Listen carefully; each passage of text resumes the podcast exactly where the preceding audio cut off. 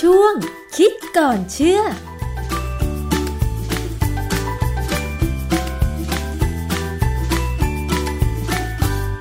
พบกันในช่วงคิดก่อนเชื่อกับดรแก้วกังสดานนภัยนักพิษวิทยากับดิฉันชนาทิพไพรพงศ์นะคะ มาคุยกันต่อเรื่องของเชื้อโคโรนาไวรัสสายพันธุ์ใหม่ค่ะ อาจารย์คะ โคโรนาไวรัสสายพันธุ์ใหม่ อยากทราบที่มาอีกครั้งค่ะว่า จากงานวิจัยทั้งจีนแล้วก็ของต่างประเทศเขาเขียนไว้ว่ายังไงนะคะอาจารย์ คือโคโรนาไวรัสเนี่ยนะ มันอยู่ในสัตว์เลือดอุ่น สัตว์เลี้ยงลูกด้วยนมนะฮะจริง ๆ มันก็มีมานานแล้ว อย่างเช่น ในข้างข่าวเนี่ย ข้างข่าวเนี่ยเป็นสัตว์ที่มีไวรัสได้อย่างน้อยราวๆห้าสิบหกสิบชนิด ค่ะ คือมันอาจจะเป็นบางกลุ่มนะ แต่ว่ามีมันก็มีการแตกต่างกันไป ว่าจะเป็นข้างคาวแบบนี้ ข้างคาวสายพันธุ์นี้มีแบบไหนแบบใดแบบไหน อย่างข้างคาวแม่ไก่เนี่ย ตอนนี้เขามีคนออกข่าวมาเลย บอกว่า ตอนนี้ถ้าเป็นไปได้อย่าเพิ่งไปกินมัน อืม ข้างคาวแม่ไก่นี่คนนิยมกินนะ เหรอ เพ คะ ราะตัวมันใหญ่ อ๋อ นะตัวมันใหญ่ เออทีนี้ข้างคาวสิ่งหนึ่งที่ผมอยากจะพูดเลยไปนิดหนึ่งก็คือว่าข้างคาวเนี่ย เนื่องจากมันเป็นพาหะของไวรัสเป็นหลายชนิด ค่ะ การเที่ยวถ้ำเนี่ยเป็นความเสี่ยงที่คุณต้องซื้อ เออ เป็นความเสี่ยงที่คุณต้องซื้อเลย ต้องซื้อซื้อใจกันว่าจะเข้าไปดูในถ้ำไหม เวลาเข้าไปในถ้ำเนี่ยข้างคาวเนี่ยมันก็บิน โอกาสที่ไวรัสจะหลุดจากตัวมันเนี่ยลอยอยู่ในอากาศก็พอมี มันพอมีใช่ไหมคะอาจารย์ พอมีเพราะฉะนั้นถ้ำที่เล็กๆถ้ำที่ต้องมุดมากๆเนี่ย คนที่เข้าไปเที่ยวแบบเนี้ยจะเสี่ยง อืม ที่น่ากลัวคือไวรัสพิษสุนัขบ้านี่แหละเลดีไวรัสนี่แหละ ที่เขาบอกว่าบางคนก็ติดเชื้อโดยที่หมาไม่ได้กัด ก็ติดจากข้างคาวนี้ได้ อ๋อ นะฮะ ข้างคาวไม่ต้องกัดหรอกครับมันอาจจะบ่นออกมาจากขี้ของมันหรืออะไรก็ตามเนี่ยนะดังนั้นเนี่ยอย่างกรณีของสัตว์ต่างๆเนี่ยที่อยู่ในป่าเนี่ย จริงๆแล้วการเข้าป่าเนี่ยเขาไม่ให้ไปสัมผัสกับสัตว์ป่าเหตุหนึ่งก็คือเขากังวลว่ามันมีไวรัส อืม แล้วมันอาจจะตัวโฮสต์หรือตัวสัตว์ตัวนั้นเนี่ย มันอยู่ได้มันไม่มีปัญหา ค่ะ แต่ว่าเราเนี่ยอาจจะอ่อนแอกว่าสัตว์ อ๋อ เพราะฉะนั้นเราก็เลยติดได้ง่าย อ๋อ อย่างนี้นี่เอง เพราะว่าอย่างบางทีเนี่ย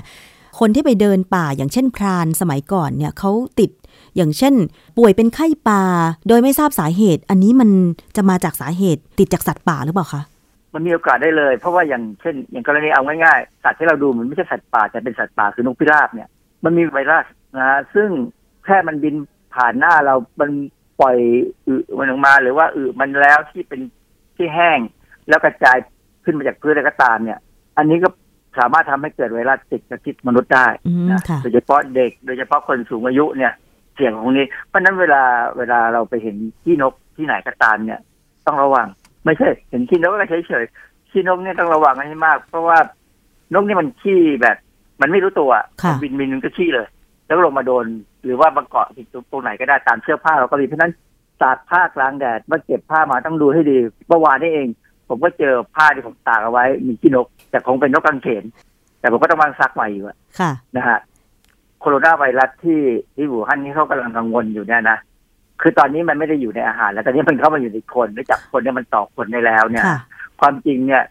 ที่เขากว่าจะเขาจะเอามาพูดด้วยว่ามันคนต่อคนได้เนี่ย มันช้าไปด้วยซ้ำความจริงเรื่องของไวรัสเนี่ยนะโดยเฉพาะโคโรนาไวรัสเนี่ย มันบอกได้เลยว่ามันคนต่อคนอยู่แล้ว มันมีตั้งแต่สมัยซาร์ตั้งแต่เมอร์เนี่ยนะ ค่ะ มันก็ต้องออกมาคนต่อคนได้ ไวรัสเนี่ยเป็น เราเรียกว่าไม่ใช่สิ่งมีชีวิต แต่มันมีการกลายพันธุ์ได้ง่าย อืม ที่มันกลายพันธุ์เนี่ยเป็นเพราะว่าพอเรามันเข้าไปอยู่ในโฮสต์แล้วเนี่ย มันต้องใช้อาอาศัย DNA ของโฮสต์ในการสร้างหรือเจ้าบ้านเนี่ยในการสร้างตัวไวรัสใหม่ๆเนี่ย บางครั้งมันก็ไปเก็บบางส่วนของ DNA ของเจ้าบ้านเนี่ย ติดมากับตัวมันด้วย เอาเหรอคะ อะไรแบบเนี้ยนะมันมีการผสมไปผสมมากันได้ อ๋อ คือ คือส่วนที่เป็น DNA ของมนุษย์เนี่ย หรือของสัตว์อะไรก็ตามตั้งแต่แบคทีเรียขึ้นมาเนี่ย มันไม่ได้แข็งแรงเหมือนกับไม้ที่ว่าจะต้องอยู่อย่างนั้น มันสามารถขยับดุนขยับนี่ได้เปลี่ยนตำแหน่งขององค์ประกอบได้บ้างในบางครั้งนะฮะซึ่งการเปลี่ยนตำแหน่งนี่แหละเป็นต้นเหตุหนึ่งของการกลายพันธุ์ อืม ซึ่งทำให้เกิดการวิวัฒนาการของสิ่งมีชีวิต อ๋อ ค่ะ นะ อาจารย์ เพราะฉะนั้น แล้วทีนี้ถ้าไวรัสมันมาอยู่ในตัวคน การกำจัดมันต้องทำยังไง กินยาอย่างเดียวหรือว่ามีวิธีการอื่นไหม ส่วนใหญ่เนี่ยเราพยายามประคองตัวให้แข็งแรง ก็จะสามารถกำจัดไวรัสออกได้หมดอย่างนี้เหรอคะ คือร่างกายถ้าแข็งแรงแล้ว มันก็จะกำจัดได้ด้วยระบบภูมิต้านทาน ซึ่ง ค่ะ ไวรัสมันก็จะสามารถคือคือเซลล์ที่ติดไวรัสเนี่ย อย่างที่บอกเลยว่า มันจะบอกเซลล์เพื่อนเพื่อนมันว่าข้างๆเซลล์เนี่ยว่ามีไวรัสมาแล้วให้เซลล์เนี่ยเตรียมพร้อมหรือว่าให้ส่งสัญญาณให้ระบบภูมิต้านทานเนี่ยสู้ ก็จะมีการใช้เม็ดเลือดขาวมาสู้กับไวรัสได้ อืม มีการเรียกเซลล์ที่สร้างแอนติบอดีมาสู้ ซึ่งถ้าสู้ได้ก็ไม่มีปัญหา อาการที่เราตัวร้อนที่เขามีไข้สูงขึ้นมาเนี่ย แสดงว่าตอนนั้นภูมิต้านทานกำลังสู้อยู่ อืม เวลาสู้ของระบบภูมิต้านทานในร่างกายเราเนี่ยจะต้องมีไข้ ค่ะ นะส่วนใหญ่จะเป็นไข้จะไข้สูงไข้ต่ำก็แล้วแต่ ค่ะ นะแต่จะมีไข้มันจะต่างไปจากปกติ อันนั้นแสดงว่ากำลังสู้อยู่ ค่ะ ถ้าไม่มีไข้เมื่อไหร่นะแสดงว่าอาจจะไม่สู้แล้ว ระบบภูมิต้านทานของร่างกาย คือไม่สามารถสู้กับเชื้อโรคได้แล้วอย่างนี้เหรอคะอาจารย์มันก็เลยไม่แสดงอาการ มันก็เลยตาย ระบบ ภูมิต้านทานตายไปเล มันก็เลยยตาย อ๋อ เออคือบางครั้งเนี่ยมันไม่ทันสู้สู้ไม่ไหวก็ไปเลยก็ก็มีได้นะฮะ ค่ะ เพราะฉะนั้นเนี่ยเขาถึงพยายามแนะนำเลยว่าให้ คือคือเราไม่มีทางเลี่ยงไวรัสได้หรอกมันเราอยู่ในอากาศ ค่ะ มันก็เหมือนกับเชื้อราเอ่อเชื้อราบางอย่างหรือแบคทีเรียบางอย่างมันจะมีสปอร์อยู่ในอากาศเนี่ยเราเลี่ยงมันไม่ได้แต่ เราต้องทำเอาตัวเราให้เข้มแข็งอยู่ได้ ค่ะ คนที่เป็นโรคเอดส์เนี่ยติดไวรัสเอดส์เนี่ย ตายเนี่ยไม่ใช่ตายเพราะไวรัสเอดส์นะตายเพราะการติดเชื้อ เพราะว่าเอดส์เนี่ย มันไปทำให้ระบบภูมิต้านทานของร่างกายเราเนี่ยหมดสภาพทำงานแทบได้ไม่ดี ค่ะ เพราะฉะนั้นก็มีเชื้อแบคทีเรีย เชื้ออะไรก็เชื้อราก็ตามเนี่ยสามารถเข้ามาบุกรุกแล้วก็ฆ่าเราได้ ค่ะ คนที่ติดเอดส์จะเป็นอย่างนั้นนะฮะเออผมอยากจะเลยจากไวรัสโคโรนาไวรัสไปถึงเรื่องการกินอาหาร ค่ะ ที่ผมคือผมเป็นคนไม่ชอบกินอาหารทะเล เพราะฉะนั้นผมก็เคยไม่ค่อยกังวล แต่ว่าเวลาเห็นคนอื่นเขากินเนี่ยกินหอยเนี่ยเช่นหอยนางรมดิบเนี่ย เห็นใครใครกินก็ตามเนี่ยนะผมก็จะอธิษฐานว่าขออย่าให้เขาเจอหอยที่มันมีไวรัสเลย หรือมีพยาธิอะไรอย่างเงี้ยนะปลาดิบคนที่กินปลาดิบแบบอาหารญี่ปุ่นเนี่ยก็ ผมก็ว่าเสี่ยงนะ ค่ะ ปลาร้าดิบนะปลาร้าดิบนี่ก็น่าดูเหมือนกันนะไม่ไม่ได้ปลอดภัยเลยนะ บางคนเนี่ยชอบกินกุ้งเต้นใช่ไหม ค่ะ อเอากุ้งสดๆมา แล้วก็บีบมะนาวลงไปเนี่ย คือเนื้อกุ้งมันจะเปลี่ยนสี เพราะ ค่ะ ว่าโปรตีน เนื้อกุ้งเนี่ย มันเสียสภาพ การที่โปรตีนเนื้อกุ้งเสียสภาพเนี่ยสีมันจะเปลี่ยน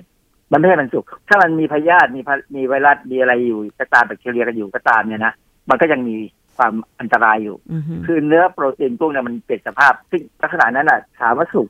คำว่าสุกจริง ๆ ของเราเนี่ยคือกระบวนการทำให้โปรตีนเสียสภาพ ค่ะ พอเสียสภาพแล้วมันจะเปลี่ยนสี การที่จะทำให้โปรตีนในกุ้งเสียสภาพก็คือเอาไปต้ม ไม่ใช่ว่าไปบีบมะนาวใช่ไหมอาจารย์ บีบมะนาวก็ได้มันก็เปลี่ยนสภาพ มันก็มันก็เสียสภาพเหมือนกันเพราะว่าสีมันเปลี่ยน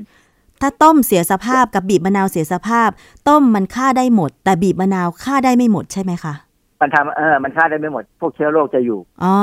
นะคนที่กินกุ้งเต้นมักจะมีปัญหา เพราะบางคนน่ะเข้าใจผิดไงแล้วยังมาอธิบายผิดๆว่าเนี่ย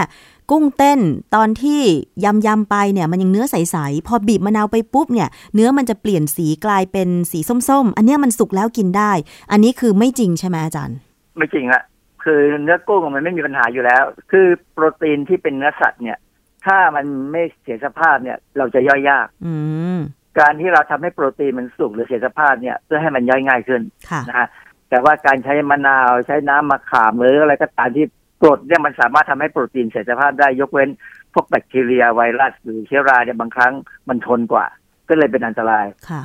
ผมเองเนี่ยเป็นคนไวกับพวกเชื้อโรคพวกนี้ แม้กระทั่งลูกชิ้นที่เขายำขายในห้างซูเปอร์มาร์เก็ตอ่ะผมซื้อมากินผมยังเสียสภาพตัวเองเลยยังท้องเสียเลย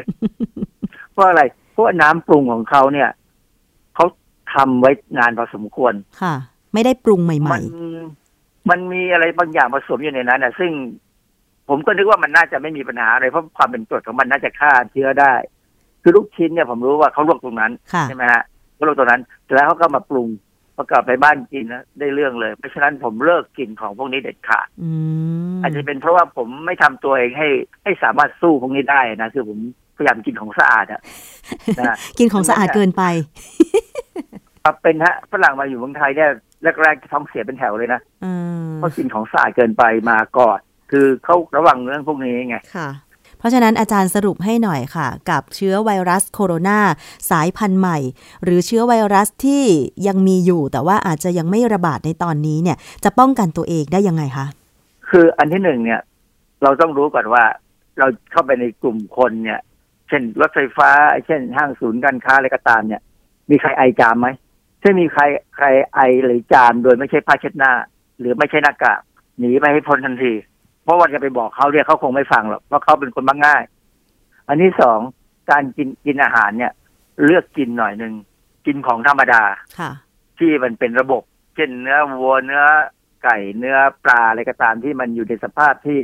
มนุษย์ธรรมดาธรรมดาเขากินกัน อย่าไปกินของประหลาด ค่ะ นะฮะแล้วก็ควรจะให้มันสุกจริงๆเนื้อสัตว์สุกเนี่ยจะต้องไม่มีเลือด ค่ะ แล้วจะต้องมีสีที่เปลี่ยนไปจากเดิมให้เห็นอย่างชัดเจน เนื้อเหมือนเหมือนกับเวลาเราต้มไก่เราต้มหมูเนี่ยเนื้อมันเปลี่ยนสีเลย ค่ะ นะฮะคืออย่าไปตามใจปากกินของคือมีบางคนเขาบอกว่า อื้อหือเนื้อเนื้อนี่มีความหวานมีอะไร ความหวานเนี่ยมันมาจากเลือด ค่ะ ส่วนใหญ่อะนะเพราะฉะนั้นถ้า ถ้าอยากจะกินเลือด ก็กินก๋วยเตี๋ยวเนื้อเปื่อยที่เขาใส่เลือดลงไป แล้วมันสุกอันนั้นได้ประโยชน์ เพราะว่าเลือดนั้นจะจะถูกทำให้สุกแล้ว ค่ะ โอกาสที่จะมีไวรัสมีเชื้อโรคอะไรมันก็จะตายไป อีกอันหนึ่งที่น่ากลัวคือการกินอาหารที่ใส่น้ำดี น้ำดีสัตว์เนี่ย มีเชื้อโรค เหรอคะ มีแบคทีเรียเยอะมาก อืม นะฮะ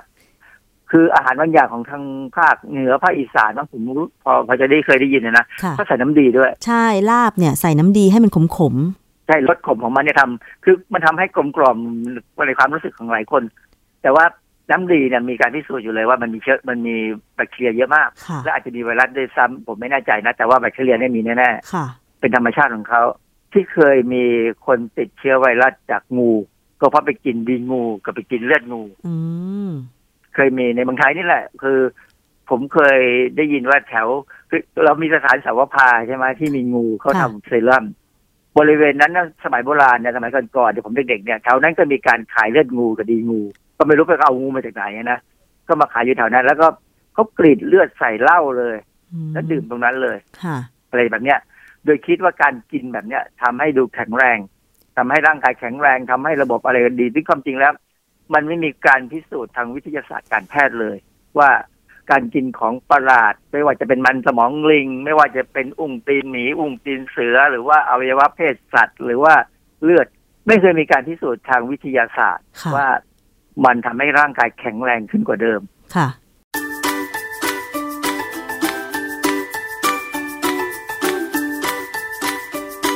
่ะ ช่วงคิดก่อนเชื่อ